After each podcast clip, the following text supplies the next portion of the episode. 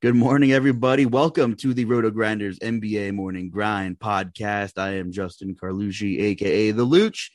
Thanks for joining us here, and I'm joined by the Iceman, Keith Eister. How are you, buddy? Good to have the show with you for once. Yeah, man. Good to be on with you. We've got an exciting week ahead here, wrapping up the NBA season. We're leading into MLB opening day and the Masters kicking off later this week, so just a very exciting week ahead of us here. Yeah, and it's such a joy to predict a billion hypotheticals last week of NBA. It's 12-game slate. We have some news, but it's tough to play DFS this week in NBA. So you kind of know what you're signing up for, and we'll try to nail out some hypotheticals and some things to look out for. And we have a little bit of news, so bear with us here, and we'll do our best. Of course, we're recording the night before the slate, so things are typically stale by 7 p.m. the following day, this time of the year. And there's always surprises. I'm just thinking it back to a couple of years ago where there was no late swap on one of the sites. I can't recall which one. And it's just maddening to think if that was still a thing and how much money you'd be out when you get that goose egg with a late scratch or COVID related illness or someone just getting rest. Like, the 76ers are the first team we're going to talk about, and they're typically pretty late with breaking news, and sometimes you don't know Embiid news until the game quote-unquote locks. So crazy stuff here this week, Keith. What's your input or advice on if you're playing DFS this week in NBA? Yeah, definitely have to stay vigilant about the news. Not something that you can just set at lock time and forget throughout the rest of the night. Dejounte Murray did it twice to us over the weekend. I guess Popovich did it to us twice, but Murray got ruled out late on Friday night, and then I believe it was Sunday again, like right after the slate locked, he got ruled out for the Sunday game. So there's going to be some crazy things like that happened for sure. If you are investing dollars into this, you definitely need to be paying attention throughout the night as the news continues to break. For sure, which is a double-edged sword here because there are some props that you can take advantage of. And a quick plug for Scores and Odds. Check out Keith's article series called Icebreakers on Scores and Odds. We have free content on scoresandodds.com, our partner site. And Icebreakers has been great. A lot of great calls. You focus on props. Of course, we have premium expert picks as well on Scores and Odds. And we're going to be ramping up the volume there. We're going to put out some MLB stuff. Joe has a great Masters preview, and STL Cards always pumps out some good golf stuff over there too. So if you're also big into betting, Scores and Odds, we have content now, scoresandodds.com. Awesome stuff with Icebreaker so far, Keith. And when there's a boatload of injuries, listen, Vegas is Vegas, and they will forever be very good. But you can find some discrepancies, and there's a lot of unknown, and typically Vegas goes by longer-term data. So you're able to take some more shots, and we like to climb the ladder every now and then on FanDuel. And Jalen Green was a big winner, playing those 30-plus and 35-plus point games, and some would call him the new Desmond Bane. You wrote it up the first day Houston ruled out like Christian Wood and Eric Gordon kind of for the seems like the rest of the season here. I know you wrote up Jalen Green. We had discussed it a little bit before the slate about how well he had been playing and how much potential there were. I think you wrote up the ladder plays on Scores and Odds. Him and Kevin Porter were both a part of my article that day, and they've been really good to us in like the 3 or 4 games that they've played since then. Definitely made a few dollars on those two boys in Houston. Definitely. You've had some great calls, so keep up the good work. And that little like 2 to 3 day stretch where Sacramento and Houston ran it back was terrible games, but great for DFS and props. This is a big prop week. So like I'm more inclined to take advantage of some, I guess I would say unknown players in newer roles or bad players playing 30 minutes. No one's bad in the NBA. But you know what I'm saying. So check out Scores and Odds. Keith does a lot of great stuff, and so does the rest of our team there. So without further ado, let's drive into this slop fest of a 12-game slate we have here.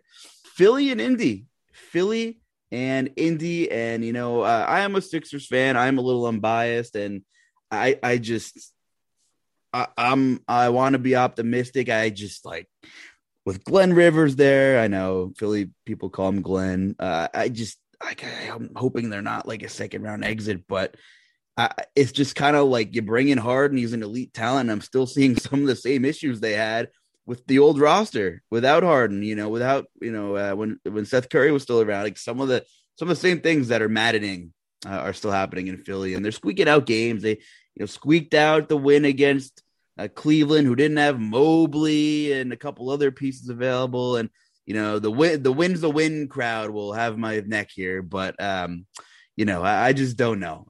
On the flip side, they get the Pacers on the road, who have been, one of the worst teams in the league and frequently active on the injury report throughout the season. A lot of new faces, a lot of young players are trying to figure it out. And by the way, scoresandodds.com has a great injury report daily. It's clean, it's free. scoresandodds.com/NBA/injuries has a lot of stuff. It's easy to navigate, as does Roto-Grinders with our Situation Room, by the way. So either site, a lot to work with. But, Brogdon's been getting a lot of rest. He's questionable. My guess is there's no reason to play him, on Tuesday. And if you disagree with any of these, feel free to take the reins there. So I'm guessing we'll be without Brogdon. Goga, we also don't know. Duarte will not play. Miles Turner hasn't played in a long time. Ricky Rubio's been out forever. TJ McConnell has been out forever. And, of course, TJ Warren's been out forever. It's just been awful, tough sledding for the Pacers, who, if healthy, could have knocked on the door of 6th seed, something like that in this East if they were healthy. But it looks like they're going to be without Brogdon and Goga most likely. Duarte is definitely out. So this game, it looks like Embiid is probably going to play. Again, we don't know who's going to rest, right? We're 24 hours-ish before lock. We're expecting people to play that aren't on this injury report here. So let's just assume the Sixers are in, and you have Halliburton on the flip side, who is 8,600 on FanDuel. Buddy Hield, 6K. And when Brogdon's been out, those guys have feasted from time to time here. So what's kind of your general outlook on the Sixers and the Pacers? Yeah, I mean, massive slate here, obviously, but we're going to have a ton of news. A ton of value is going to open up. So paying up, and there's no shortage of superstars on this slate. You've got Jokić and Embiid, Harden, Durant, the list just goes on and on. Giannis, LeBron. So there's going to be no shortage of guys to spend up for. But Embiid is definitely in the middle of that MVP conversation. He's trying to chase down a scoring title as well. I think he plays here, and the matchup is phenomenal against Indy. They've been really bad on defense. I think they're about 27th in defensive rating. It's pretty much just Embiid. It's not necessarily a game environment that I love, but Embiid, I think, is going to be one of my primary spends. Just where we sit right now, I think we're going to have plenty of value where we can pay up for at least one stud and probably multiple studs. It's going to be Embiid for me. Yeah, I don't have a total on it right now. 12.5-point spread as of now. Embiid's been great. You're right. He's chasing that thing. A lot of media narrative-y stuff here between him and Jokić. See all over the web. And I agree with you. The Sixers have this bad habit of just kind of letting teams hang around and letting teams hang around. And, it could get ugly, but this also could be one of those where the Sixers pull ahead late. And if Embiid gets 3.5 quarters here, he could do a lot of damage here. So I kind of like the call with paying up at Embiid. Harden's been playing a little bit better. I guess if I'm just spending up over 10K, I'd much rather just go up and try to make Embiid work. Because like you said, we know there's going to be a lot of value that we don't even know about yet on top of the value that already exists here. So I don't think you have a problem going up from Harden to Embiid if you're looking at this game from a Sixers perspective. The team total on Philly's side will probably be friendly, considering they're such heavy favors here. So I'm with you there. Halliburton has been very good when Brogdon has been out specifically, and Brogdon is technically questionable, I believe, as of right now, but I can't imagine him playing. So I still don't know if I'm paying up for 9K for Halliburton on this 12-game slate because there's so many games, and it should be easy to get a couple of the big studs that play with those ceilings. I feel like I'm probably not just even going to run this back with anybody from Indy, stud-wise. Buddy Hield's price, 6K, I do like that. And I do think there is something there against Philly. You know, if you're looking for a little bit of narrative-y stuff too, he was rumored to go to the Sixers for about the last year and a half, and then it just didn't pan out. And Buddy Hield's been great. The usage has been up when Brogdon's been out. He was playing 40 minutes now that there's no Luke Walton in town and things like that. So I do think Buddy Hield is a decent play on FanDuel. You know, it's a little bit cheaper than DK. So if you're looking for a run back from this game, I don't mind Buddy Hield maybe with Embiid. Someone like Buddy is going to have to shoot Indy into this game to kind of keep it competitive here. Of course, there's been a lot of Pacers who have been really good for DFS, Keith, when the stars have aligned here. Isaiah Jackson's very cheap. I guess I'd consider him at 4,600 on DK if Goga's out. So what are your thoughts on the Pacers, if anyone? Yeah, with such a big slate, I don't necessarily feel compelled to run this one back, especially with Halliburton's price up there. I think Isaiah Jackson is the one guy I have interest in if Goga is ruled out. Hopefully you get a little bit of extra. They still do funky things, and Jackson isn't going to be out there for 30 minutes more than likely, but he does produce when he's out there. So even if you only get 25 minutes out of him at 4,600, I wouldn't mind that. Probably don't need to pay for Halliburton. And even Healed at 6,600 on DK, I don't love that. So I think I'm just going to run Embiid out there solo on the majority of them, unless we get Goga out, and then I have some Jackson interest. Yeah, that makes sense here. How about we move on to Cleveland and Orlando, the other 7:00 Eastern game on the card here. Some sticker shock here with Darius Garland. He's almost at 10K, but that price tag is warranted and probably in the running. I don't even know what the odds are in front of me, but I would imagine he's a heavy candidate for most improved player of the year. He's really has taken the next step forward, and the kid's good.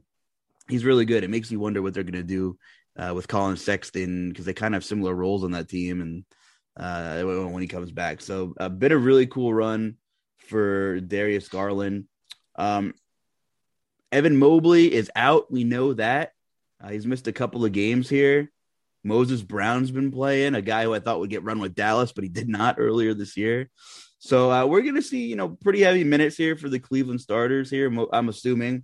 We're waiting for Kevin Love to play 30 minutes, right? He's been super frustrating. I know you and I have both been targeting him in props, and he's been one that I've been on the wrong side of because he pops in all these models and is a great fantasy point producer here and just isn't getting a lot of run here down the stretch. And I get it. I guess they're saving his legs a little bit here for the playoffs, and that's fine.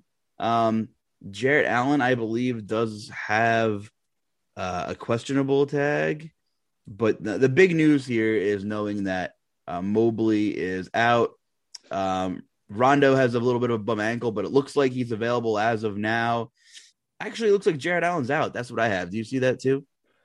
I do see the questionable tag still, but I don't think they're going to rush him back for this one. I don't see that he's officially out, but my mistake. If I had a guess, he's not going to play in this one. My mistake. That was of March 8th. He hasn't played since March 8th. I was looking at this injury report. It was kind of dated differently than what I was looking at. So yeah, if Allen's out, that this has been the scenario the last couple of games. Mobley and Allen are out. You're expecting Love to play, 28, 30 minutes. You're hoping anyway from an over better or a DFS player. But it's been Markkanen. My guy, see what I did there? Yeah. If you tune into to Crunch Time, we love some Markkanen. But I mean, the guy's pushing 40 minutes, so that's the move, if any. Here, you can play Garland; he's shown super ceiling. But I would also want Jarrett Allen out to play Garland, probably. Lavert's been great. We're finally seeing the leash off Lavert here too. So, let's see where Karis LeVert is priced at. We got him at 7K, so he's finally up there. We're probably not interested. It's a price thing for me. I don't know if I'll get to Garland. He's been great. Don't think I'll get to LeVert. But Markkanen, he's kind of still in that sweet spot, and I'm willing to go there. Yeah, Garland is tough with as many studs as there are on this slate. I think he will be one of the lower-owned ones for sure. That price tag is tough. I think there's still some meat on the bone there for Lavert at 7K. He's been playing upper 30s minutes, between 36 and 38 since they removed that minutes restriction. We've seen a ceiling out of him.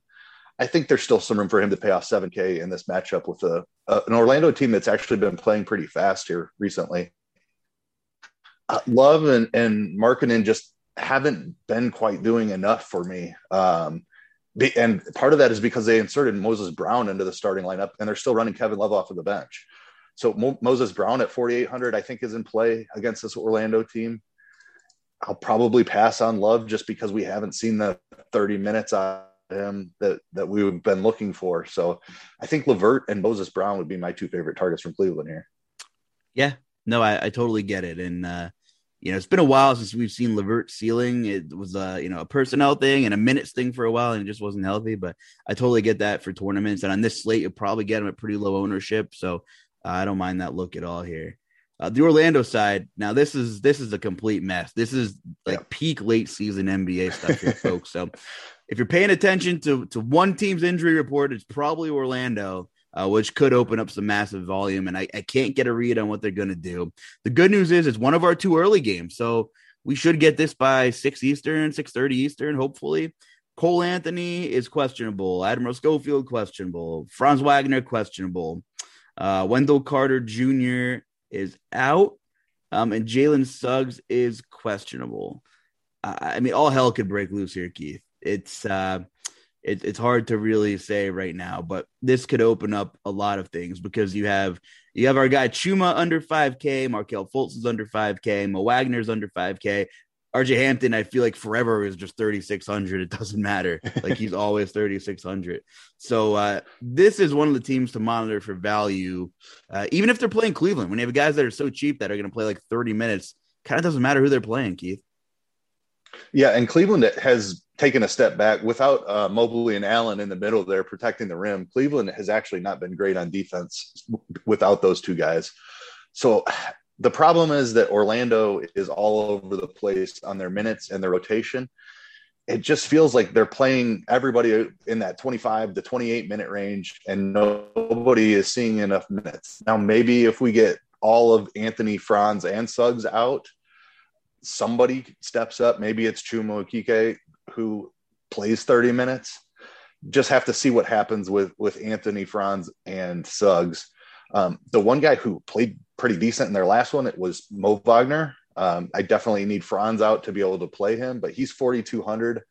Talked about the big men missing on the Cleveland side. So Mo Wagner at 4,200 is somebody I wouldn't mind taking a shot on. I agree. I want Franz out to play Mo. And he got blowout run too, which was good to see. You know, RJ Hampton played a lot too. The thing is, he's just a terrible point per minute guy. Like even when he has every door open to burst through it, you know, he'll drop like a 0.4 fantasy point per minute outing or something like that. But you know, if most of these guys do get ruled out, he'll pop in models as a points per dollar play. Just know his floor is really low, and on a slate where there's going to be a ton of value, like I think I'd pick and choose elsewhere where I know there's a higher floor and a higher ceiling, I'm thinking here. But I think Wagner is more of the point per minute guy like you were alluding to. I really like that call a lot. And the rotation is a complete mess. Like you said, they played, you know, they had a ton of guys out last game as well. You know, Cole Anthony only played 2 minutes against the Knicks, went down, but they still rolled out like 9 guys or something like that. So it's not even like they're rolling 6 or 7 guys out here. So it's a tough case to crack here, but I agree. You know, God, I'm going to get hell for this, but Ignaz Brzezinskis played 30 minutes. That was you nailed it. That was a piss poor performance there. He played a lot too. This is a guy whose name was floating around preseason, and we didn't really see him a lot. Got any thoughts on him? Can you go there if the right news breaks, or is that just a disgusting idea? I mean, if everybody's out. And yeah, he played a ton, 37 minutes in the last one, and he's near minimum price at 3,200 on DK. I mean, a huge slate. I'm not sure if we'll need it, but he's someone to monitor for sure. Can you take a crack at his name so I just don't feel as bad? I believe it's Brzezinskis. Yeah, I think you're pretty close to it, actually. Sometimes I sell myself short sometimes. Man. You know, we're at the time of the year. Like, I knew who he was, but every now and then you're like, who the hell is this guy? And you hop on Google. Like, we're at that point where maybe I Google one or two guys. Like, we know a lot of hoops, but every now and then I'm like, all right, where did this guy go to school? I got to find out. So yeah, the Magic, little tricky here, but there could be some value. What's your lean on RJ Hampton? Is it different than mine? Just low per minute production is the problem. Like the minutes have been there and he's still not getting there. So it depends on the news that breaks. If for some reason we don't get as much news we get, I would have mild interest, but I think there's going to be better stuff that opens up. I have Brooklyn and Houston next on my game and on my slate here. And it's just screaming, no defense and pace, you know, probably a slaughter.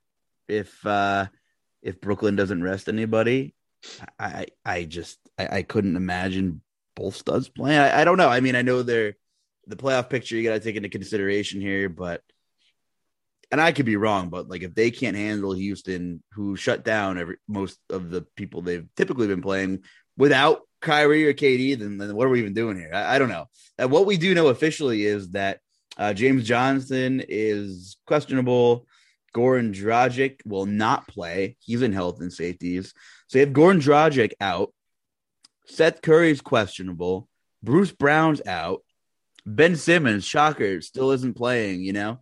And, of course, Joe Harris hasn't played in a really long time either. So they're down bodies, too. I mean, maybe both guys have to play. I don't think they have to play, but I don't have the Nets, 12-man in front of me here, but I don't know who else is left here. So this could be a situation where we have some things to capitalize here. What's your kind of initial reaction here, seeing this kind of messy Brooklyn injury report, Keith? Yeah, I wouldn't be surprised if we get at least one of the studs sitting here. I just looked it up. They're currently tied for the 9th spot with Charlotte, and they don't have any danger of falling out. So they're a game behind the Hawks for the 8th seed. I don't know that there's that much of an advantage for them to move into the 8th seed. I wouldn't be surprised if we saw some guys rest in this one. Obviously, it's a phenomenal matchup against Houston. So whatever they decide to do, we're going to have interest in Brooklyn. I almost prefer that at least one of the studs sat so that we could feel better, because if Kyrie and Durant are both in there, do they really have enough ceiling if they blow out this Houston team? I'd be a little bit concerned about that on a full 12-game slate here. I'd be a little bit worried about the blowout, I think. So I wouldn't mind if they rested a few people.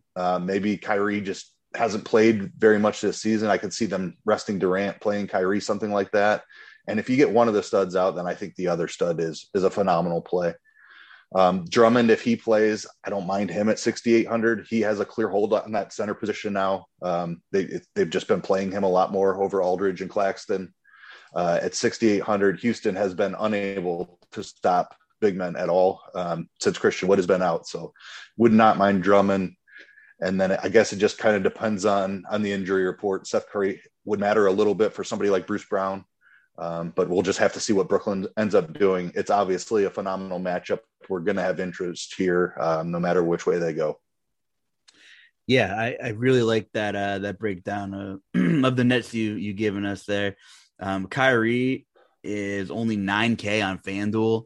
So if Durant sits, we're going to see like mega chalk with Kyrie. Then you're going to have to make some tournament decisions. I mean, you know, you get Kyrie at 50% and some decent stake stuff. It's like, yeah, it's cheap, but is the game a blowout? Then what? You know, where's your edge? I don't know. Like that's gonna Kyrie might be a big decision point if they decide to give Durant a break here. I tell you what, man, I love these Rockets from a prop betting perspective here. They've treated us well, Keith. Kevin Porter is finally over 8K. Like that price has been warranted. He's been absolutely hooping. Kudos to you. You've been all over him. Sun Gun has been popular. Deshaun Tate's kind of been letting us down if he's been one guy who's been the letdown. Jalen Green, 6,700 on FanDuel, a little bit cheaper than DK. He's almost a cash game play at this point because of his role. It's scary because this game's a little bit of a slaughter. Has slaughter written all over. So I'm thinking here, if one of the Brooklyn studs are out, then I think you can play Jalen Green in cash. I know it's super early, so take that with a grain of salt, at least on – on DK because he's 6,700. I'm not crazy about the 7,400 price. He becomes more of like a large field play here because the usage has been through the roof. He's scoring like 30 real points almost every game now. Before I get to my favorite play on Houston, I don't think there's lines on Jalen Green yet, but he opened at 22.5. I think the last time we took him, and he crushed that no problem. The previous game, he was at 20.5. I know maybe we're factoring spread and blowout here, but what do you think Jalen Green opens up at from a prop point? And like, are you blindly interested as long as it's not over a certain number? I am blindly interested up to 25. I think even if it opened at 24.5, I think I'm interested. And I've been laddering his threes too. And he's hit, he hit six for like four in a row there. I believe he's had over five in five of the last six. So yeah. Give me the over on Jalen Green points and the over on Jalen Green threes all the way up the ladder. I mean, I think, if it opened at 22.5, maybe they get aggressive because of the matchup with Brooklyn and it's 24.5 this time. I'd still be interested there.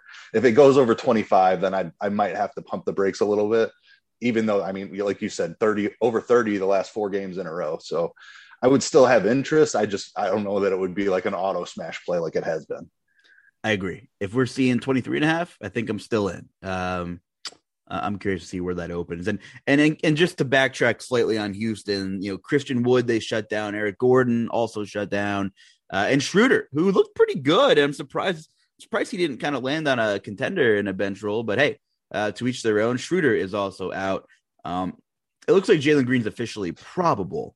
I tell you what, I think Josh Christopher's in the perfect spot because he's 4,600. He's playing mega minutes. He's had a couple of like 8 to 9x ceiling games here because he's finally getting the run. This kid's very talented here. I know he had 11 of his 14 shots the last game. He's not going to shoot 80% every game. But, you know, he's delivered in three of the last four since the news. I mean, we're talking 42 DK points, 26.5. Then he had a dump of 10 and then 38.25 against Minnesota. The thing with him is he's going to play meaningful minutes as kind of, I guess, the sixth man guard right now. Yeah. As the first guard off the bench. And he is also going to run in blowouts. Probably so he's in the perfect threshold here of will play meaningful minutes. And also going to play in blowouts. And he just went absolutely ballistic in the fourth quarter against Minnesota last game. He had 19 real points in the fourth quarter. He closed that game with Kenyon Martin, who was also coming off the bench. But I don't know if Ja'Shawn Tate was in foul trouble. Okay, he was in a little bit of foul trouble. But nothing. But Tate didn't even check in the fourth quarter of that game, so they kind of rode the hot hand. And I feel like maybe they're kind of getting over Ja'Shawn Tate. Like they're giving him every opportunity to sell that to either showcase himself to move elsewhere or that he belongs. And like, I'm sure he'll find a roster spot, but he's kind of been underwhelming. So I they were more than willing to roll Kenyon Martin to close against Minnesota, and Christopher closed with Kevin Porter, Jalen Green, and Sun Gun. So I think that bodes really well for Josh Christopher. And he might be my favorite per dollar play on Houston. Like that call. And like, if you don't want to play one of the studs on Brooklyn, then Josh Christopher is the Houston guy you should be playing. I think that's a great way to attack this game. Like if you're playing Kyrie or Durant, then you want to run it back with somebody like Porter or Green or Şengün. But if you're not playing one of the studs from Brooklyn, then I love somebody like Christopher. I think setting up rules to make sure that your lineups feature either of those two scenarios is going to be important for a slate like this. Yeah, I totally agree. Do you have a best guess of if either of these Brooklyn guys sit, and do you have any spaghetti at the wall theory of why it would be one or the other? I don't really have anything. I don't know. See, I'm having a hard time deciding why wouldn't they just rest both of them? And then it's like, well, why would they just rest one of them? So yeah, I really just don't know. I feel like Kyrie missing half of the season, not being able to play at home, might factor into this a little bit, but Durant missed some time with an injury too. So it's not like he's been overworked. Maybe they just play everybody and try to improve their seeding, but honestly, they could sit one of them and probably win the game with ease anyway. So hard to say. I don't have a good feel on what they intend to do here. Yeah, I'm with you. Let's scoot right along here to Charlotte at Miami.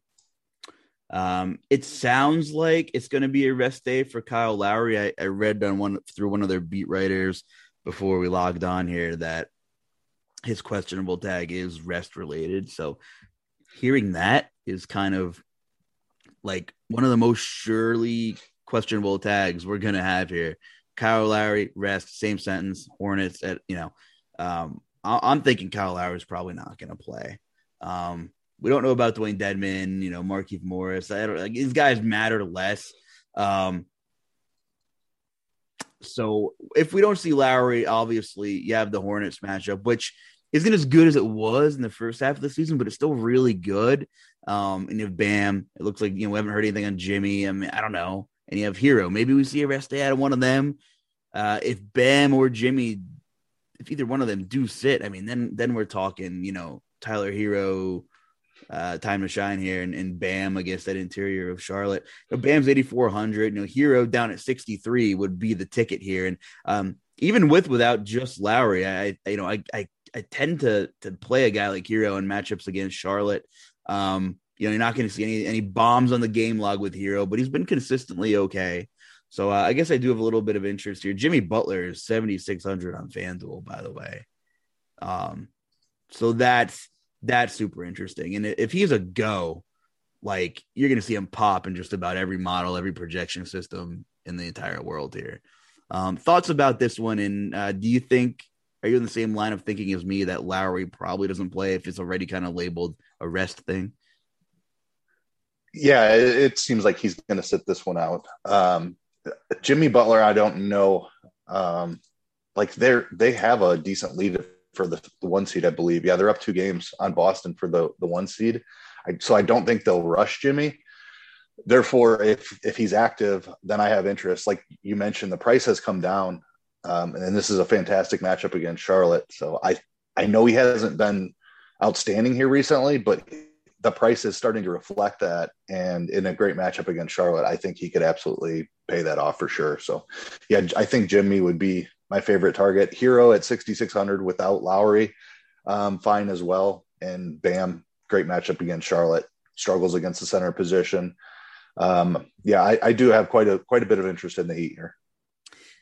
Yeah, I agree. Quick shout out to my my friend Bob Volio. He is a Twitch affiliate, by the way. He plays Madden competitively. Cool guy to follow, but he also made an NBA Live Final a couple years ago, and he dabbles in the space, and he's had some pretty big wins. But I was actually at the FanDuel Sportsbook at Bally's in Atlantic City with him. We were watching the UNC Duke game, but he was glued to the handful of NBA games that were on, and he played one of these lottery tickets parlays. And let me just tell you what the odds were. I'm going to say it just what the ticket says. I can't even. It's plus. Jesus, Bob, what did you do here?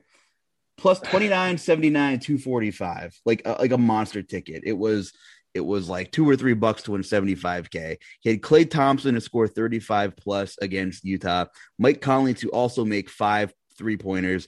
Darius Garland to make 5 3-pointers, which was plus 840, and Kyle Lowry to have 12 dimes, which was plus 1,000. So he nailed all of those, except Kyle Lowry finished with 10 when the game was a borderline blowout, but they were running Hero and Butler in the blowout and not Lowry. So everybody was glued to the UNC Duke game, and he was having a meltdown while we were drinking some Jack and Cokes, watching the Miami-Charlotte game, on the tiny TV, but... those lottery ticket parlays, man, you get close sometimes and you get that sweat, but it was good that it sounds funny, but it was good to see someone else feel the pain that I feel often, when I get late scratched right. Or something, but I felt for him, man. And we had a couple of beers, and I got to love those same game parlays when you can put them together, Keith. You ever play some lotto tickets with some parlays? Yeah. Every once in a while. You never know. You throw a couple of bucks on them and just hope to hit one throughout, I don't know, over the course of a year or something like that. Yeah. It's always a good time when they start to get close for sure. Yeah. So shout out to Bob. I feel you, man. That was a tough one, but let's see here. And the fact that maybe this was that, speaking of that little personal fun we just had, but Lowry not finishing that game when the others did a little bit might you know, imply that, yeah, like we're going to rest him anyway the next game. Let's just get him off the court and let Hero and Butler clean up. So I'm pretty certain Lowry's not going to play here. Charlotte side of things, you know, Rozier's back under 7K on FanDuel. LaMelo is floating around 93. I can't see myself targeting anybody from Charlotte unless we get some injury news here. I'm probably just full passing here. Yeah, I'm kind of with you. It's a huge slate. Charlotte's always a tough team to figure out. It just seems like LaMelo, Bridges, and Rozier trade off on who's going to be the one that has the big ceiling game. Tough matchup with Miami, so I don't think I'll need to try to figure it out on this slate. Just play whichever Miami guy fits in the lineup, and don't worry about running it back. LaMelo's price is a little bit too high for me. So maybe Bridges or Rozier, but I don't know. I don't love it with the matchup. I'm with you. I don't have a ton of interest in Charlotte. All right, moving right along here. Got a massive 12-gamer here, so we're going to keep the pedal down here. Atlanta at Toronto. I'm looking at Atlanta's injury report here. It looks like we don't know about Bogdanović, and we don't know about Gallinari. Yeah, you know, it's not the best matchup in the world, the Raptors, but you know, Capella is still a very interesting price at 6,500. And when Atlanta has not been involved in a blowout to some capacity or another, he's shown 6 to 7x upside pretty frequently the last 10 days or so. So I think Capella's price is good on FanDuel. Of course, Trae Young's pretty much good for a ceiling game, and you know, you can play him under pretty much any circumstance here. You know, you have these guys. You have, you know, Kevin Huerter. If we get Gallo out, if we get Bogdanović out, you know, Huerter is interesting at 5,400. You know, you always like to play him when he's like in the fours, though. So on a 12-gamer with a ton of value, you know, I'm not sure how I'm not like prioritizing Huerter, but I get the play here. That kind of just goes for the rest of these like sidecar pieces Atlanta has, in my opinion. DeAndre Hunter, great price, 46. I just can't count on him to get that ceiling game, and DeLon Wright, same thing. So I think I'll have trade shares if I decide to multi-enter tomorrow. I don't know what I'm going to do honestly yet. We'll see what kind of news we get in the morning. I think Capella is probably my favorite play on the Atlanta side of the things here, if that's where you land at center. Yep. I pretty much agree with everything you said there. I'll have a little bit of Trae, but he won't be a top priority for me. Won't be one of my higher owned studs on the slate. I think Capella's price tag at 6,500 is right where it should be. I'll have no problem taking shots on there. Especially with Toronto's big man situation. They've struggled against centers all season. And then Huerter's a little bit overpriced, so I only even look down here if Bogdanović and Gallinari are out, and probably not even then. So a sprinkle of Trae Young, a good amount of Capella, and that's about it for Atlanta. It gets more interesting on the Toronto side of the ball with OG questionable to play. Looks like he has a thigh problem. And he's been back for 5 games, and he's been logging, you know, 26 to 35 plus minutes. So that would open the door for these other 3 guys on Atlanta. I mean, Fred VanVleet's still pushing 40 minutes, and he's looked really good the last couple of games, you know, finally getting the, you know, 40 plus fantasy points. I mean, he's been playing crazy defense. He's, you know, maybe been lucking out with some steals and blocks the last couple of games. I mean, against Orlando, he had 6 steals and a block. Against Minnesota, he had 4 steals and 2 blocks. Against Boston, he had 3 steals and a block to get there. But he's still fairly priced to 7,400 on FanDuel. That, like, he's going to give you that floor anyway. And I'm not knocking defense here. I'm not. It's just something that, like, I don't enjoy counting on. But that FanDuel price is really nice. He's all the way up at 8,100 on DK. Like, even if OG was out, I'd probably have to think about that a little bit. I think Scotty Barnes is the ticket here. If OG is out on FanDuel, that price is just plummeting down to 6,400. I know we haven't seen the same output we saw, you know, a couple weeks to a month ago, but he's still been really good. I mean, he's still hitting 5 to 6 times value in most of these recent games here.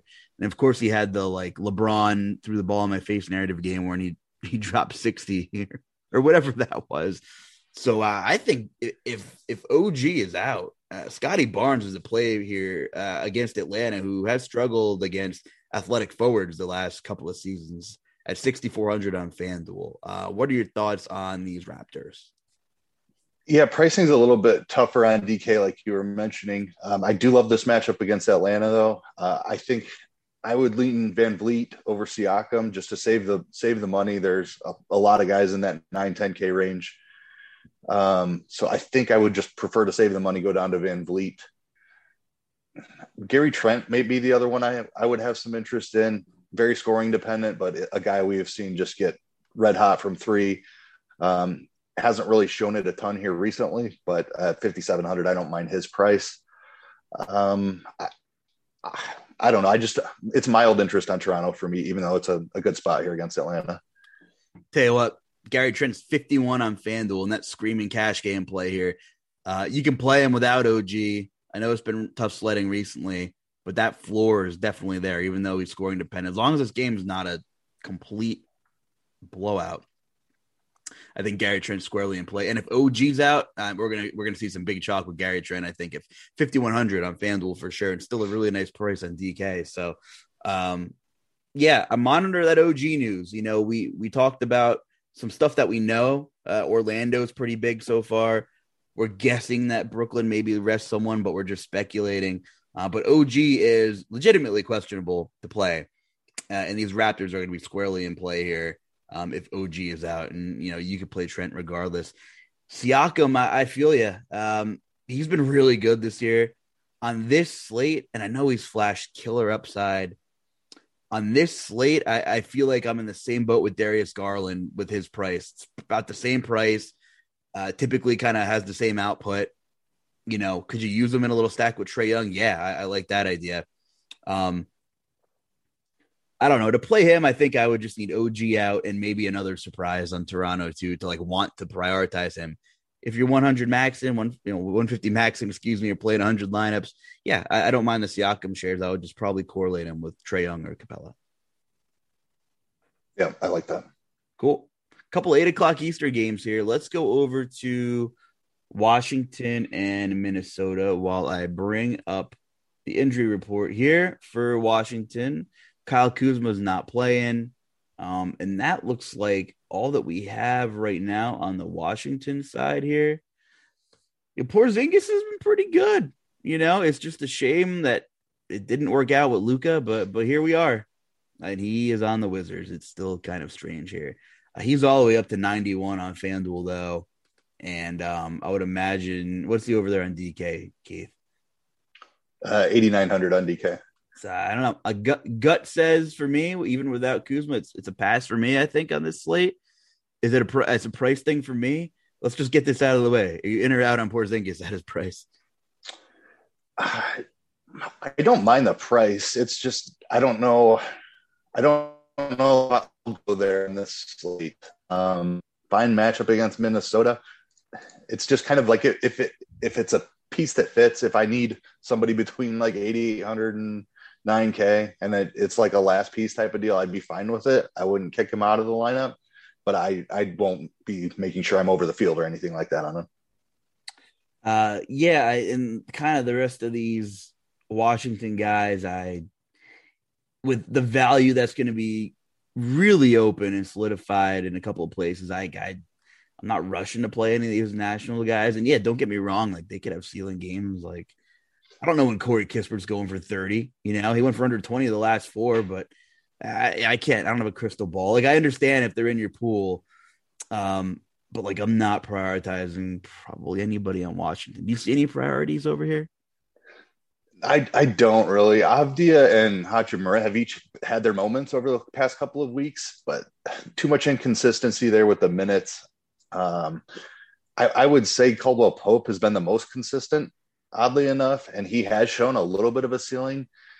5,500, I don't hate that. I think of this mid like 4 and 5K range, I think Caldwell Pope would be the one I would play the most.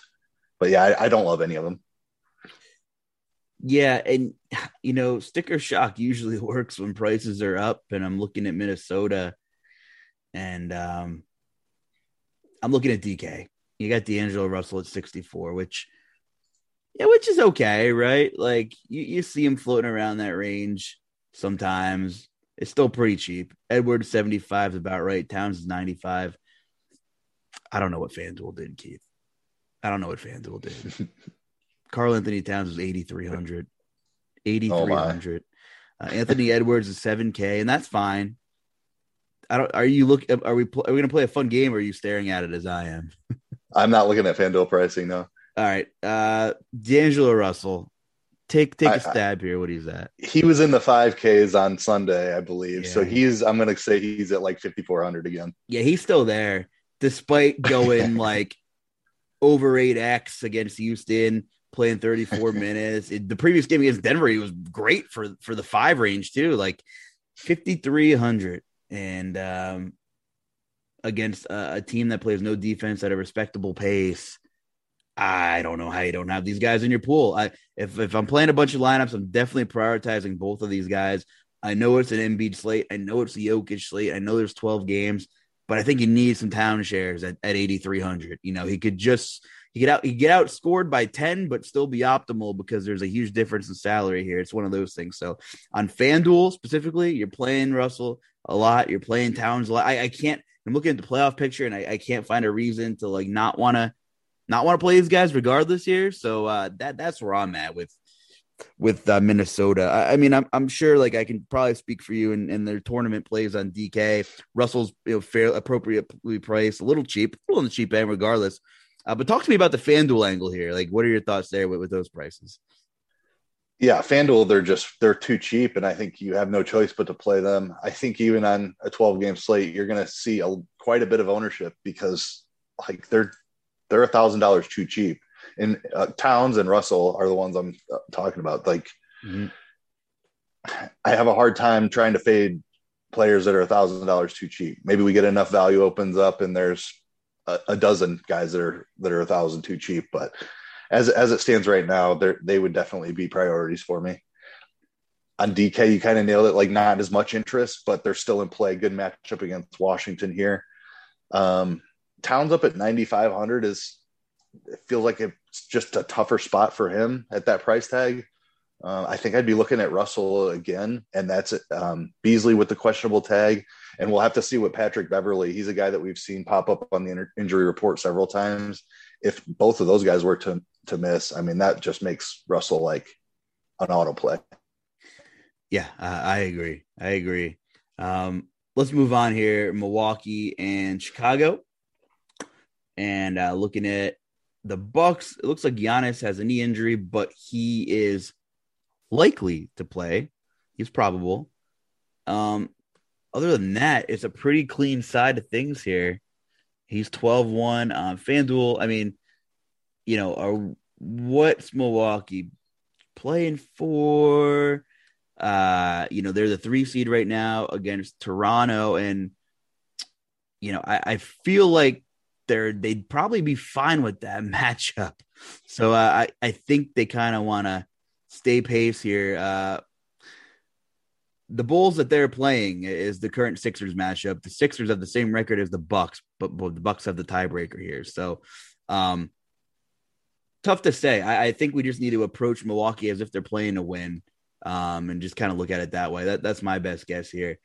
You have similar thoughts here? Just kind of think, you know, we can't get inside these guys' heads unless we see some reports here. What are your thoughts here with Milwaukee? Are they going to play to win this thing?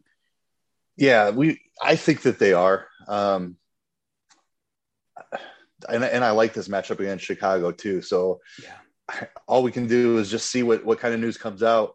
If Giannis is active, I think you just have to trust that you're going to get his normal 35-ish minutes. And if that's the case, I absolutely love him in this spot. He would be one of my favorite spends on the slate. Chicago just has struggled on the defensive end. Slight rivalry here with the Bulls and the Bucks. So I don't know. I like Giannis in this spot a good amount. Yeah, I think FanDuel did it right and made him the most expensive player on the slate. And he's the third most expensive player on DK, so that's interesting here. But yeah, I love the spot too. You know, the Bulls aren't fantastic defensively. You know, a little bit better with Caruso, but it's just not anything to write home about. And they've kind of been exposed against kind of the elite tier competition so far this season. So I'm with you. I like the Giannis play. Yeah, the Bulls just don't have anyone. They don't have anyone with the length to match up with Giannis. Like, Vooch is not athletic enough to keep up. DeRozan is not great on the defensive end. So, I mean, Patrick Williams, I guess, but I don't know how much the Bulls would be willing to run him out. He's coming back from injury. So, and even him, it's Giannis, and Giannis can win in any matchup. But we've seen Giannis smash the Bulls a couple times already this season. Wouldn't surprise me to see him do it again. Yeah, and the rest of these bucks is kind of typically the same stuff. Drew's a little overpriced, and I'm probably not going to have much of him. Middleton at 7,400 is perfect for tournaments, and if I'm multi-entering, I typically set build rules to separate Middleton and Giannis. I know there are rarities where they both go off at the same time, but typically if it's not Giannis, Middleton kind of crushes. So I don't mind Middleton, not a priority. You know, Bobby Portis is getting cheaper, but Brooke Lopez coming back has really been hindering his performance and cutting into his minutes. I'm looking at Brooke Lopez at 4,200. Speak of the devil, you're like, wow, he should be smashing at 42, but like the production is just not there. The minutes are uncertain, so I don't even want to go there.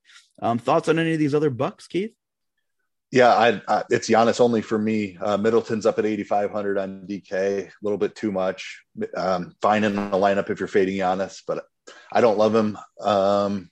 Brooke Lopez just hasn't seen enough minutes. The price, we've seen him put up big games before, but he's just not getting enough minutes to where I want to play him at this point. His presence takes away Portis and Drew. I don't love the price there either. So it's just Giannis for me on the Bucks. Yeah. Looking at Chicago, the quote unquote big three there is healthy. DeRozan's up to 91 on FanDuel. Just feel like this is a tough matchup for Vooch, against Milwaukee. Just doesn't seem like a good fit.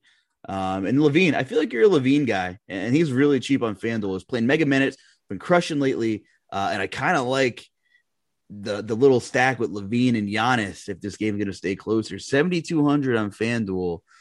Who's your favorite Bull, regardless of price, I guess? And, does a 72 for Levine pique your interest on FanDuel? Yeah, I do have interest. Levine would be, of the three studs on the Bulls, Levine is the one I'm most interested in. DeRozan's price has come up. He was down near 8K a couple of days ago, but has put up some big performances since then. And now that he's back up to 9K, I would just rather money and go to Levine. I like the matchup against this Bucks team a little bit better for him as well.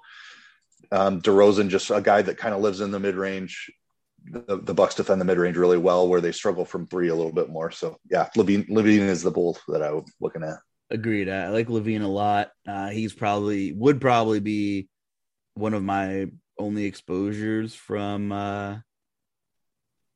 Chicago. Alex Caruso didn't practice Monday, but he took shots and he plans to play Tuesday. That's something to monitor. I mean, he's a guy at 4,100 who's like a large field get lucky guy. He'll, in a high paced game, scrap a little bit. I'm not prioritizing Caruso, and I don't even know if I'm endorsing to play him. But he's so cheap, and, in a high-paced game, he gets a couple steals. It could happen here. But it's Levine for me, and I'm not, crazy about anybody else on the side of things. Anything else on this one, or should we move on to another 8 o'clock game here? I do want to note that Patrick Williams has been over 30 minutes the last two games, so I don't love this matchup for him, but he is seeing the minutes. Like, they're starting to get more comfortable with him, it feels like. I might have to wait and see it one more time out of him, though. I think he's going to be on Giannis for a lot of this game. I could see him being in foul trouble. Yeah, thank you for that. I'm glad you said that. And he is only 38 on DK, up to 44 on FanDuel, which his recent play hasn't been a problem at 44 either. But you're right. The Giannis thing scares me a little bit, but I do like him at 38 on DK a little more than 44 here. Next game on the radar here, Portland and OKC. I don't know why I feel like these guys play every single night. It's just what it feels like. We got triple double. Go ahead. We're betting their props every single night. That's the problem here. That's true. You're right. We literally are. Yeah. Triple double Poku, Keith. How about that? Insane, man. Point Poku. Yeah, I know you spent a lot of time in OKC, and I was there recently visiting a friend for a wedding, and I love that they love Poku. They had so much Poku merchandise. They had like, what are they calling those fanny packs with like Poku has his own line of like, is that the right term? Man packs or is that a thing? I don't know, but they had so much Poku merchandise. It was crazy. And he dropped the triple-double. And we're big Poku guys, I think. But looks like he's sick, but he's supposed to play. Trey Mann, not going to play. Darius Bazley, unfortunately, hurt and out for the rest of the year. SGA also out for the rest of the year. Derek Favors is also hurt and out. Josh Giddey's out for the rest of the year. Ty Jerome out. Kenrick Williams out for the year. Dort, surgery, Muscala. I mean, all these guys are out. It looks like Robinson Earl is going to play, though. One guy who has missed some time. But it looks like he's going to play. I don't know how much that matters. But maybe a little bit here. I don't know. We're finally seeing he's been active the last couple, but he is on a minutes restriction, I believe, or has been anyway. We'll have to see if anything else comes out about that. But I mean, we're not targeting him, regardless. But we're seeing these prices finally catching up to the production. They're not free squares anymore. Poku's 6,100, Maladon 6,700, Roby, who is a great fantasy point per minute guy when he has chances, up to 7K on FanDuel. Sar has been really good. He's almost 5K, but he's been crushing, and I think he's interesting here. Getting a little tougher here with the prices, though, OKC. Keith, what are your thoughts here on these guys? The pricing is tough, but the matchup is phenomenal. Portland has been the worst defense in basketball since they traded a bunch of guys away and then rolled a bunch of guys out for the rest of the season. Like, this Portland team doesn't play any defense. It's difficult to know exactly who's going off at any given time on Oklahoma City. I think Poku is still playable even at 6,700. Maladon is up to 7,300 on DK. That price is a little bit tougher for me, but he's another guy who has shown like 40 fantasy point upside with his role. I have interest, I think, even with this pricing. It doesn't feel good paying these prices for these guys. Like, not something I ever thought we would see. But I think I don't know that I want to like stack them up, play two or three of them in the same lineup, but it seems like we get a ceiling game out of Maladon, Roby, or Poku, like every game that they play. So I'll probably mix those three into my build. The secondary guys are even more difficult. Like, we saw a random Jalen Horde game. Aaron Wiggins just doesn't seem to want to shoot the ball very much. Like, if he's the guy who has the talent, it seems like, and we've seen a 40-point ceiling out of him as well, but I just don't like the shot volume that we've seen out of him. It's he's fine to yield to Maladon or Poku or whoever's hot that day. Despite the three guys up there in the 6 to 7K range, feeling like they're overpriced, I think those are the three guys I would be targeting for the ceiling. Yeah, I think they're good for multi-entering. There's a chance one of them will go for 40, 45 FanDuel points kind of thing here. Portland is just a disaster. I can't believe we're sitting here and Damian Lillard is still on that roster. I know the trade deadline's well in the past, but I'm interested to see what shakes out in the offseason. Like, he can't be happy in Portland. I don't know. It's been quiet on the Dame front lately too, which is a little bizarre here. Listen, we've been targeting a lot of these Blazers, and their prices are up too, but they're doing exactly what you said the Magic are doing, but they're like perfecting it. They literally played almost everyone like 18 to 25 minutes that they had active against the Spurs, which makes it incredibly hard to want to target any of these guys. Like, outside of Eubanks, none of them are really good, and Brandon Williams is okay. But at their prices now, none of them are great point-per-minute guys either, really. I know the matchup's great, but, like, I'm maybe considering Eubanks and maybe considering Brandon Williams. But with what they just showed with their rotation, I'm really not willing to target the Keon Johnsons, even though they're cheap. But, like, they're not good point-per-minute producers. And if he only plays 23, 24 minutes, it gets a little sketchy. Yep, I'm right there with you. It would be Eubanks and Williams for me mainly. Like the rest of the guys, they're not near minimum price in the 3K range anymore. It's really more of like a 4K range. So like Keon Johnson, he's actually 5K on DK. That's just too much for the production per minute. Ellaby, same thing, 4,900. Chris Dunn, 4,800. Greg Brown at 4,400. Maybe if I had to to look into one of the lower price guys would be the guy I'm looking at. But I think Eubanks would be my preferred option. He's probably the guy I would look to pair with one of the Thunder guys. He seems to have the most secure role in like the 30-minute range. Production has been there. So I think Eubanks would be my target on the Portland side, despite the price tag being a little bit elevated from where it probably should be. And the matchup's good. I just don't know what they're going to do with the minutes. And Eubanks is a point-per-minute guy on a team like this. But it's a tough sell. I need to see him play like 33 minutes another game for me to like want to invest, but totally get it. So two bad teams where the prices are creeping up, and you know, maybe we see some more surprises with the injury report with them. Who knows? I got anything else on this one, or should we move on? No, was there a total on this game? I'd be really interested to see where the total lands. This kind of has like Houston, Sacramento vibes, where there's just going to be absolutely no defense, and there's going to be like 240 to 250 points put up here. So I think it's kind of an important game for the slate, even though pricing seems way high on these guys. Take the over then, if that's what you're on, because right now I'm seeing 223.5 right now. Okay. So hey, well, if your gut's on the over. Blindly, they are lacking talent on the offensive end too. So I think Houston and Sacramento both have a little bit more offensive talent, but I don't know. It has the vibes of that game to me. Yeah. Just before we get on to the final couple of games here, just to backtrack, I have right now the Brooklyn Houston totals 242.5. Brooklyn's 17.5 point favorite. So that means their team totals pushing 130 almost, just about, which is crazy. So that's a big number. San Antonio and Denver, and the big news here is Dejounte Murray is sick and not playing, and he went on Twitter and kind of, you know, told San Antonio and the Spurs faithful he was sorry. He said he randomly got sick, and it sucks. It happened at the crucial time while me and the team are rolling.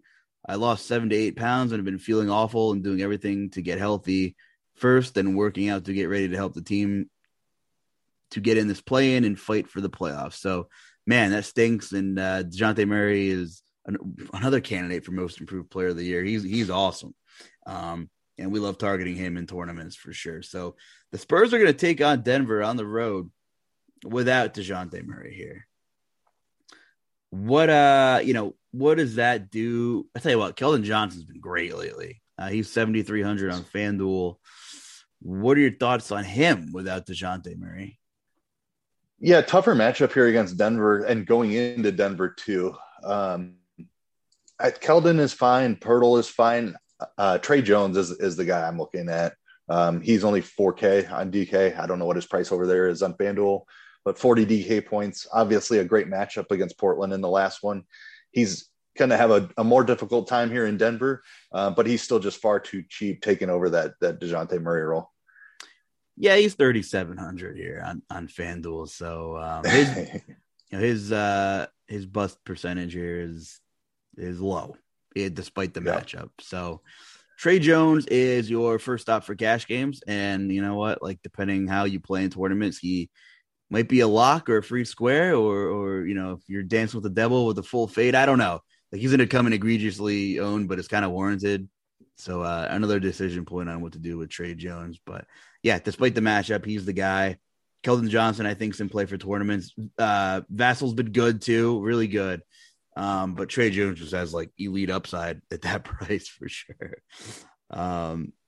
You know, for tournaments, I'm thinking, you know, if he's going to be massively owned, let's pair him with Jokić. Let's hope this thing stays kind of close here. Is that what you're thinking?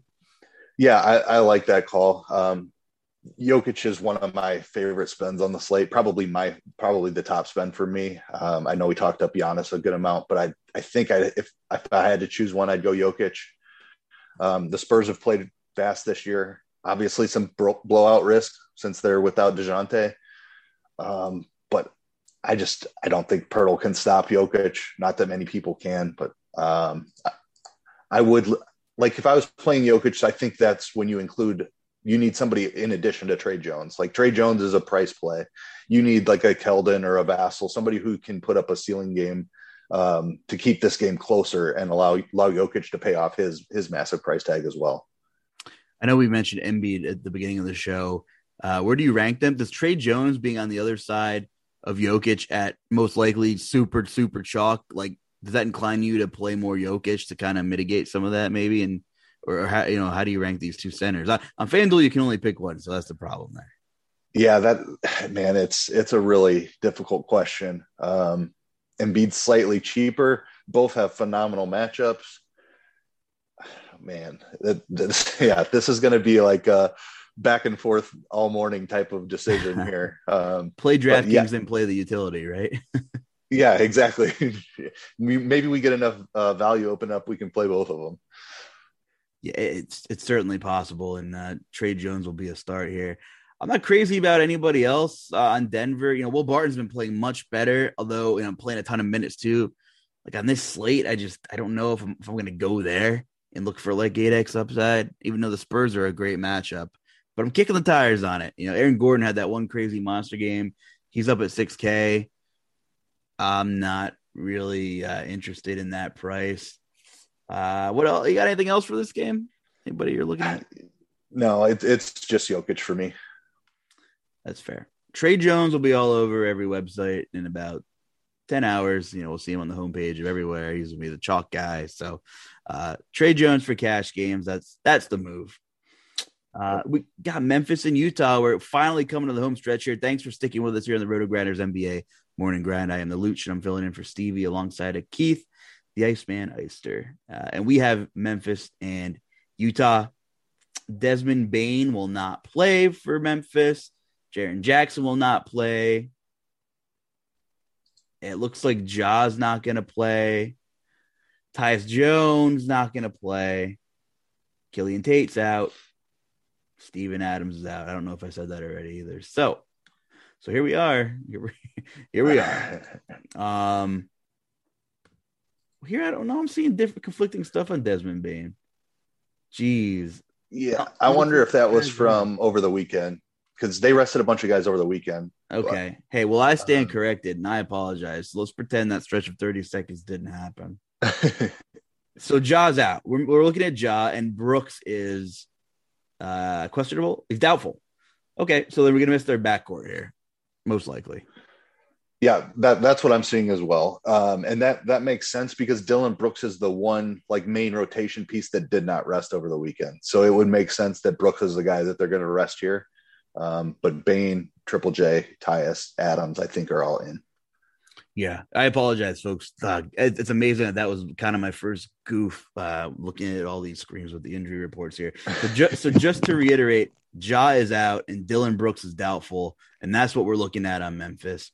You'll have to let me know what DK looks like. I have FanDuel pulled up. Bane is 7K, Tyus Jones 6,600, Jaren Jackson 5,900. So if you thought you might get your other free square here with another Jones, you're not really going to get that at 6,600 with Tyus Jones. I'm not paying 66 for him. What do you got over there on DK with some of these guys filling in for Ja and potentially Brooks? Yeah, you've got Bane at 7,400, Triple J at 7,300, Tyus at 6K. So about where they should be, I would say. Probably a little bit more usage to go around. But yeah, like if you're like Trey Jones versus Tyus Jones, that's not even close with that salary gap. So, and a tough matchup in Utah as well is the other thing here. I'll probably like tournament only for me. I don't love the pricing. I don't love the matchup. Even though there's some opportunity to go around, I'm not as interested after like working through this as I thought I would be originally here. Not to say that Tyus Jones isn't in play at 6K. It's just going to be a lot more difficult for him to pay that off in a tough matchup. Not only that, and Jaren Jackson is 5,900 on FanDuel. And before you say, wow, look at that smash play, Memphis has locked up the second seed in the West, Keith. So I'm not sold on Jackson's minutes in this one. I know he could do damage as a high usage guy here, but the fact that they're locked into that 2 seed, it's almost just like, let's get the guys out there, get him some reps, and you know, we're not going to play him 35 minutes. So this is a tough game, and I'm not really interested in Memphis, you know, solely because of they got things locked up, and I don't know if we're going to see a ton of run out of anybody that's missing some bodies here. Yeah, I think that makes sense. When we first started moving on to this game, I thought we were going to talk about Memphis and being in a good spot, but I'm kind of with you. I'm out on them, I think.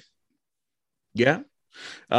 Utah on the flip side, they could move up or down. It looks like they're a game behind Denver in the win column, and they're a game ahead of Minnesota in the win column. So there could be a little flipping and flopping here, but I would imagine Utah wants to win this game, to stay in that six. You don't want to dip below six, right? So, Donovan Mitchell, fairly priced, 8,300. Now, FanDuel anyway. Whenever he's around that price, he kind of pops in models as, wow, this is a great price for him. So he's another guy who's interesting for cash games, I feel like, at that price here. What are your thoughts on Mitchell and Utah? Yeah, I like Mitchell here. 8,600 on DK, perfectly fine price. Dillon Brooks, a very good perimeter defender. We're assuming he rests here. Ja's been playing decent, and he's going to be out. So that Memphis defense that's been pretty good all season, I think, takes a couple of hits here. I have interest in Mitchell. He was playing outstanding while Bogdanović was out for a few games there. But Bogdanović is back now, and he still has played well, continuing to score a bunch. I think the Memphis defense takes a bit of a hit, and I'm on Donovan Mitchell for the spot. Yeah, I like that call a lot. Mike Conley is fairly priced on FanDuel at 55. Little revenge spot for him there too. On this slate, he went off against Golden State. Like when I was talking about my buddy and his parlay, Conley for 5 threes. God, just that in his own right is crazy. What a sicko, Bob Volio. But yeah, I'm not chasing that on this slate. So I'm with you. It's pretty much just Mitchell for me, I think, on the Utah side of things here. 2 games left, Keith. Let's wrap this up. We have the Pelicans. They are going to square off against Sacramento. And, blindly looking, you think, wow, that seems like a very fantasy-friendly atmosphere here. So Alex Len will not play. Let me make sure I got this right again. Let me pull up the right screen here. Yeah, I'm pretty sure I saw the Alex Len news earlier. Sabonis and Fox, they're mailing it in, guys. You've been targeting Davion Mitchell quite a bit, and he's been treating you pretty good here. 7,200 for your guy here. What are your thoughts about that price on FanDuel? Is he close on DraftKings? He's 7,900 on DraftKings. Okay. So the assist prop is what has been pretty good to me. He burned me on the points prop a couple of days ago, but the assists have been very consistent. He's just taken on a huge role here with De'Aaron Fox out. Obviously, Halliburton and Hield are in Indiana, so he's the lead guy in this backcourt now. 7,900 feels like a tough price. And it's a little bit concerning that his shot has been off these last 2 games. He's shot 4 of 11 and 3 of 13 in the last 2. Not great compared to what he was putting up. And now the price tag is up there, kind of consistent with those games where he was going off. So it's a tough ask for Mitchell. It is a good matchup against the Pelicans. I'll have a little bit, but not a primary target. If that assist prop opens up at around 7.5, maybe even 8.5, but 7.5, I'd be in on that for sure. Yeah. I mean, the minutes are still major minutes. They want to give this kid a chance to show him what they got. I agree. He's had 2 bad games. Last 4 weeks, he's averaging 32 fantasy points per 36 minutes without Sabonis, Fox, and of course, Halliburton and Hield. It's an interesting little contrarian spot here. If you think he bounces back here, especially at 72 on FanDuel against New Orleans and what should be minimal resistance on the Pelican side of things, they, as usual. So I think Mitchell is interesting on FanDuel. DiVincenzo has been getting a ton of burn for Sacramento under the same circumstances here. He had a crazy 50 bomb against Houston. I just don't want to chase that, man. So I think I have interest in Mitchell. Trey Lyles at 5,200. Damian Jones is up to like 5K now. I just don't know if I could go there, man. Is he center only on FanDuel? Because that's the problem. Like the $5K price tag is not the problem. Are we talking about Damian Jones? Yeah, Damian Jones. Is he center only? Yeah, he's center only. Yeah, that's tough with Jokić and Embiid on the slate. But Damian Jones has been playing really well. He absolutely crushed Houston 2 games in a row. And he played 35 minutes in the last game against Golden State. So he's playable at 5K. The problem is the opportunity cost. I don't know that I could try to fade Jokić and Embiid to play him. Yeah, I agree. More of a DK play there for sure. Yeah, he's up to 6,600 on DK is the issue. So it's more of a price thing on DK, positional on FanDuel. Going to be tough to play him, I think. Yeah, no, I agree. Harrison Barnes down to 5,100. Here's a guy who could 7X pretty easy at that tag. He's playing mega minutes. Hasn't shown that upside too many times over the last 4 to 6 weeks, but I could understand playing him at 5,100. I don't think a lot of people are going to be on him on this slate. The interesting news here, which we're just hoping as a 10 o'clock game that we get this early in the day, is Valanciunas is questionable with that ankle, and that opens up Jackson Hayes, who's just 4,300 on FanDuel. And Hayes hasn't played a lot of minutes the last week. He still had some decent games here, but if Valanciunas is out, Jackson Hayes at 4,300 is really interesting. That also opens up Willy Hernangomez here. So who hasn't played in the last 3 games, by the way. But he's Hernangomez is such a crazy fantasy point producer that Hernangomez won't pop in models if we don't get the news before lock. But he's one; he might even show up on some of them. He might be at the bottom if Valanciunas is still in doubt here. But just keep an eye on Hernangomez and just know that could be some 9 o'clock news that could totally shift this slate here. I mean, if you can get a Jackson Hayes or a Hernangomez. If Valanciunas is ruled out at 8:30 Eastern and there's only 2 games left, if you keep a roster slot open, that could change the game. So it's a bad timing thing, Keith, with the Valanciunas news because they're tipping off at 10 Eastern and there's only 1 game after that, which is LA and Phoenix. Obviously the Valanciunas news is a big thing. I was trying to see, I'm interested in what Phoenix will do. Because JaVale McGee is 4,200 as well. So that might help you build in. If we had McGee to flip to swap to, you know what I'm saying? If Valanciunas ends up getting ruled in and you could swap that to McGee because Ayton is resting, that would be huge. So I think I would be willing to gamble on this situation depending on what news breaks. Now, maybe we get the Valanciunas news early in the afternoon and we know that Hayes is going to be a great play. But personally, as a larger field tournament player, I'm hoping that this news doesn't break until midway through the slate, and you get Hayes at much lower ownership than he should be. So absolutely love that call. This game environment overall, I think, is one of the better ones on the slate. Obviously, you mentioned the big total in Brooklyn. I think Portland, OKC just will play no defense at all. That's a good game environment for me. But this one's right up there. So I have interest in McCollum and Ingram as well. Obviously, a little bit of blowout risk, but if Valanciunas sits, I think that helps. Maybe Davion Mitchell finds his shot and can keep this game close. So I think there's some upside here for tournaments, and I'll be stacking this one up a little bit, I think. Yeah, let's roll right over into that conversation. Good segue. DeAndre missed over the weekend. You think they'd rest him in back-to-back games here? Is it in the cards? I mean, they've got the 1 seed locked up. There's no reason for them to play the guys, but who knows?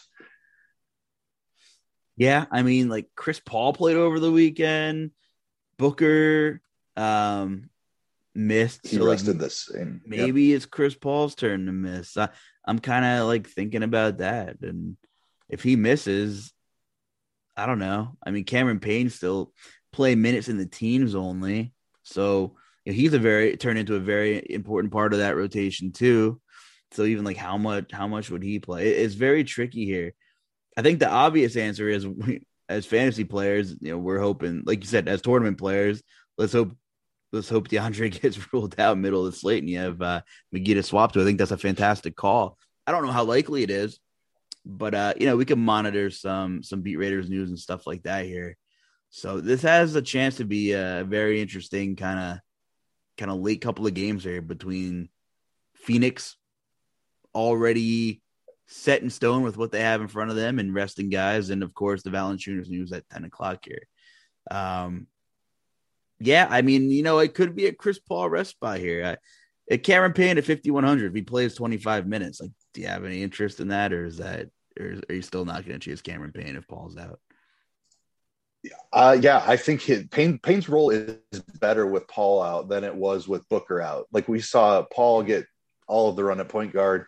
And I was on Crunch Time on Sunday, and we were talking about, like, why is Chris Paul going to play a bunch of minutes here? But then Oklahoma City actually ended up keeping that game close, and Paul played his normal 30 minutes.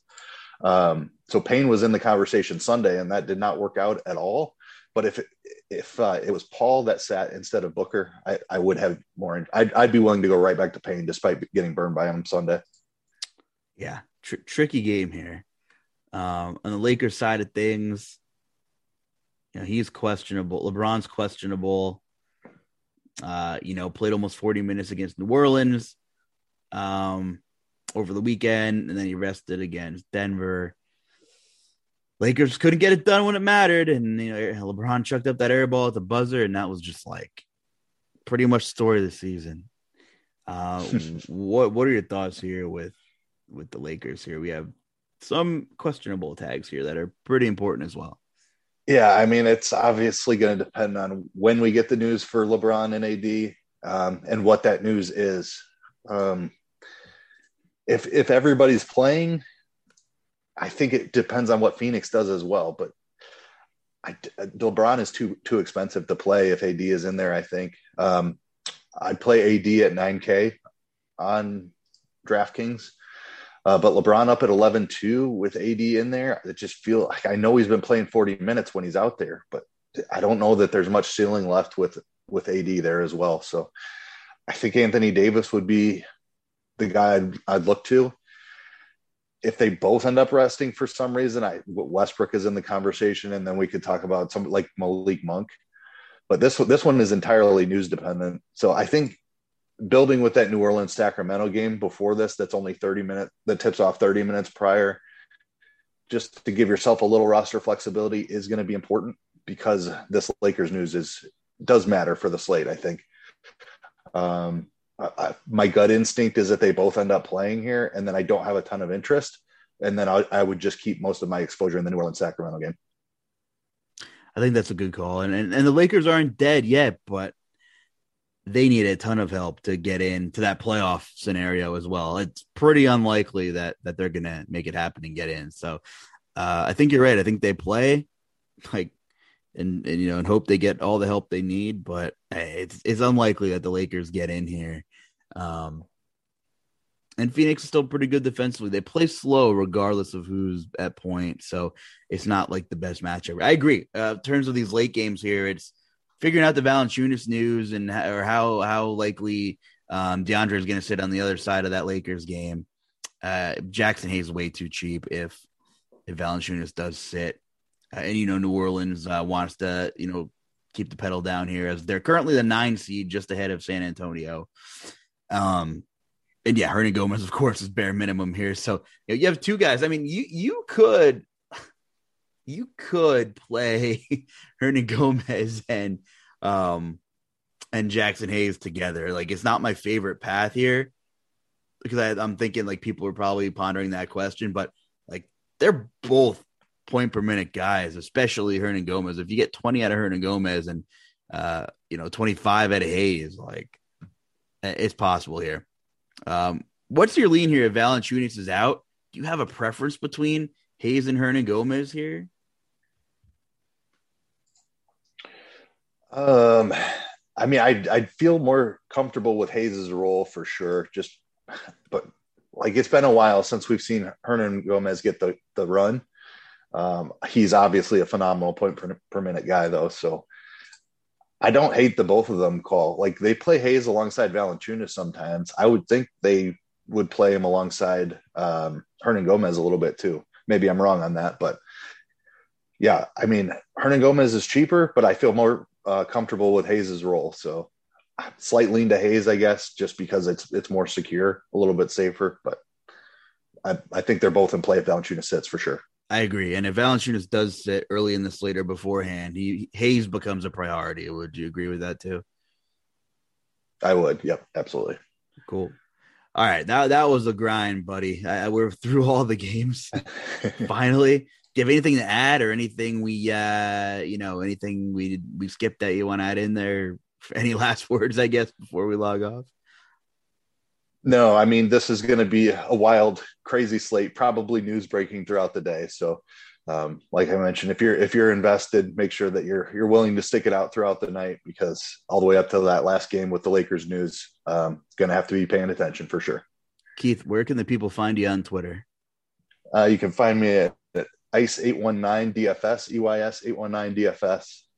Check out my article for sure. That usually drops Monday, Wednesday, Fridays over on Scores and Odds. So appreciate the shout out there, and look forward to providing some good content over there.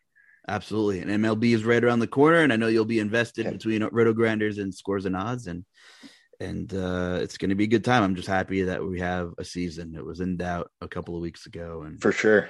And here we are. So let's get out of here. Thanks for sticking with us. We hope we helped navigate through some of this mess. That's Keith Eister. I'm Justin Carlucci, filling in for Stevie. Enjoy your day, and good luck, everybody.